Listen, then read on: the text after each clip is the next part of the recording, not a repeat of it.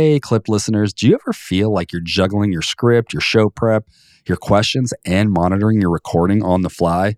I get it. I know what it's like. And that's why I'm here to tell you about Riverside's new teleprompter feature. It's built right into Riverside's platform so you can have your show prep on screen and scroll as you record, all within the session window. No more tab switching, app juggling. It's a pain doing that on the fly. And now you're not going to have to because this teleprompter feature is game changing. You can pause it, slow it down, speed it up, even replay, whatever you need to do to stay organized and calm during your session. I think it just makes podcasting a lot easier.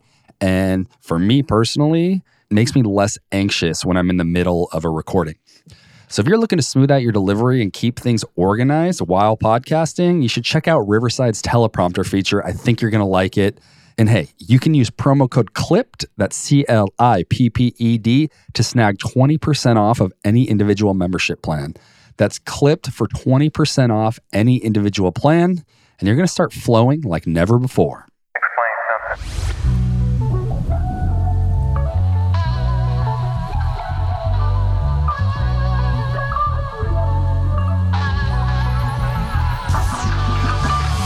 What up, potty people, and welcome back to Clipped. I'm Eric, your host, and this is a podcast where I'm dropping podcast production tips, resources, industry insights, podcasting knowledge for my podcasting pals, and it's all aimed to help make your podcasting life easier. I'm on a mission to help you start, grow, and monetize your show. And hey, today we're talking about something fun that's building off of last week's episode with Zach, the podcast man. And that's the role of AI in processing your podcast audio, talking about like speech enhancement, beefing things up, where AI can take you from sounding like you're in a phone booth to sounding like you're big and full on the microphone. And so this episode is all about my philosophy on speech enhancement via AI, how it can boost and improve your dialogue. I'm giving you the pros and cons and also some tips for those of you that are overdoing it with AI and some tips for those of you who have yet to try AI. So, without further ado, let's give it a go. Okay, so the role of AI in audio production is fairly new. I want to say a year or two, maybe less than that. But really, what these AI tools do, and there's two that I'm going to get into in this episode, and that's Descript Studio Sound, which I have used many, many times. And then there's Adobe Speech Enhancement, which I haven't used, but that's also very popular. And the role of these is really to take, I don't want to say sh- terrible audio, but take like mediocre audio and improve it and get it to sound like it was recorded on a better microphone or it was recorded like in an actual studio. It beefs it up, it improves like EQ problems, the frequencies of the voice, plays a huge role in noise reduction and like de reverb. So that's what we're talking about when we're talking about like AI speech enhancement. This is a popular topic and it's being used by pros, by beginners, by intermediate. It seems like almost everyone is using some form of AI. And I don't always do that. And I'm going to get into more of that as we go on here. So I mentioned Descript Studio Sound and Adobe Speech Enhancement, and I actually have never used the Adobe tool. I have used Descript Studio Sound. And a little bit about how that works is once you import your audio to Descript or Descript, however you like to say it, it's going to transcribe your audio. I've done episodes on that. But then there's a little button you can click and it's called Studio Sound. And then a slider comes up, like, and that slider is from zero to 100%. And so you can apply this AI studio sound from 1% to 100%. And the more you pump it up, the more your voice starts to sound like, Hey, everybody, welcome to the podcast Haven. And it kind of boosts it, it reduces any uh, inconsistencies with the leveling. Again, noise reduction, EQ tends to add a lot of low end in my experience. Descript does have a free plan. Don't know if you get access to that. I have a paid plan. I think it's $14.99 a month or $15.99 a month.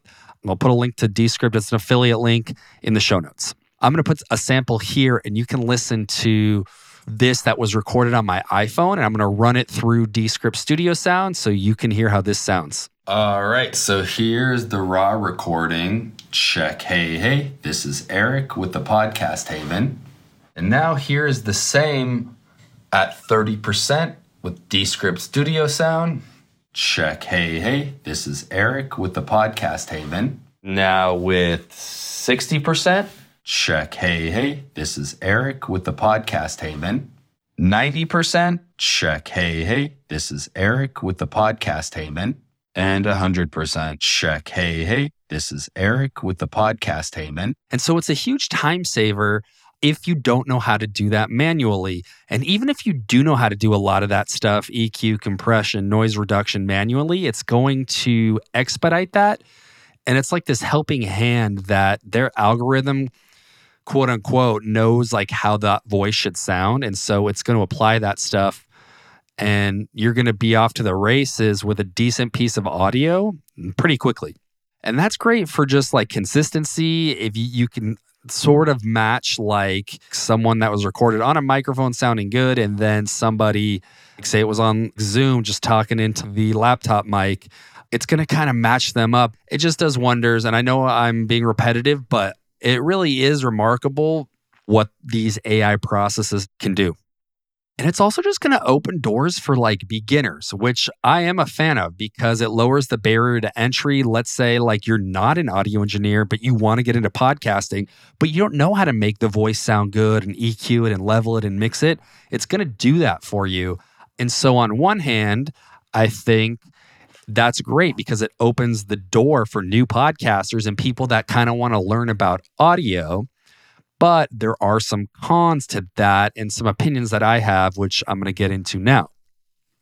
The first is the risk of overprocessing. I find that people that don't really know about audio, like that new person that's getting in and they're excited, oh, I can make my audio sound great with this AI. It tends to overprocess. It tends to make your voice sound like you are a broadcaster in the 1970s. And yes, that's probably an improvement from how it was if you didn't know how to record and you got crappy sound on the way in. But that over processing also does another thing, which is it can actually start to cut off words. It does really weird things with breaths where it will reduce that breath, but it'll kind of cut the tail end of the word going into that breath and the, the top end of the word coming out of that breath. And that's because people overprocess. Like I said on Descript, there's that slider from zero to 100. If you crank that thing up to 100, you're going to get some weird little blips in the audio. The algorithm isn't like perfect, it's good, but you can tend to get some like skipping sounds and digital blips. It just sounds kind of fake. And not only fake, like I mentioned with the boosted voice, but um, if you don't like listen back, there's going to be many little glitches in the audio that you can hear, or at least I can hear. Maybe the average podcast consumer either can't hear them or don't care, or both. But the risk of overprocessing, in my opinion, is something that you need to steer clear of. And then there's like the dependency dilemma. People, I think, are becoming too dependent on it it's great on one hand, like I mentioned, because people are going to be able to get into podcasting and produce some decent sound without knowing anything about audio. But people are starting to come too dependent on it. And I've even seen people that like run podcast production agencies that don't necessarily have the skills or they haven't put the hours in to learn about like audio and to learn how to adjust a voice and EQ it and mix it and level it. And I don't know why, but it kind of bugs me because I think you should learn that. And I guess that goes against what I said of it opens that barrier to entry. But I think there just has to be a balance there. I don't think that it's okay to just 100% rely on AI. I think it's a tool. And if you use that tool correctly and you're not too heavy handed in over processing, you can actually improve some of the audio that you get quicker and possibly better than you could of just using like your plugins and, and your tools that you typically edit and mix with. So, is it a crutch?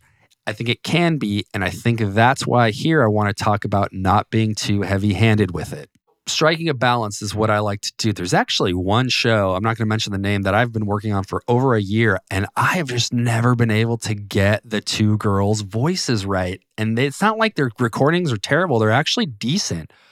I don't know if it's like the mic on that person's voice or the the uh, the two girls' voices. So I honestly run them through Descript. But here's what I do, and I recommend everybody start here: is I don't crank that AI up to more than like 30 or 40%. And I think that's a great starting point. And yes, you can apply a little bit more or even less. That puts you in a good place to get like a decent starting sound. Then you can go into your uh, DAW and apply the EQ and fine tune and put a little compression and listen for the breaths and listen for things. So I think striking that balance is important. But the reason I'm pointing this out is just to show you that, like, I'm not anti by any means. Oh, and another thing is that certain voices respond better to AI, it seems like. Like those two girls, it doesn't like make miracles, but then I see like these videos on YouTube from like Descript or Adobe or these other services, and they'll have like a person on an iPhone in traffic talking into it, and then they drop it in apparently to their AI thing, and it sounds like so much better. And I don't know if maybe I'm still new and I'm learning how to use these AI processors and like what works and what doesn't work and what type of environment it works better on than others and certain mics or male, female.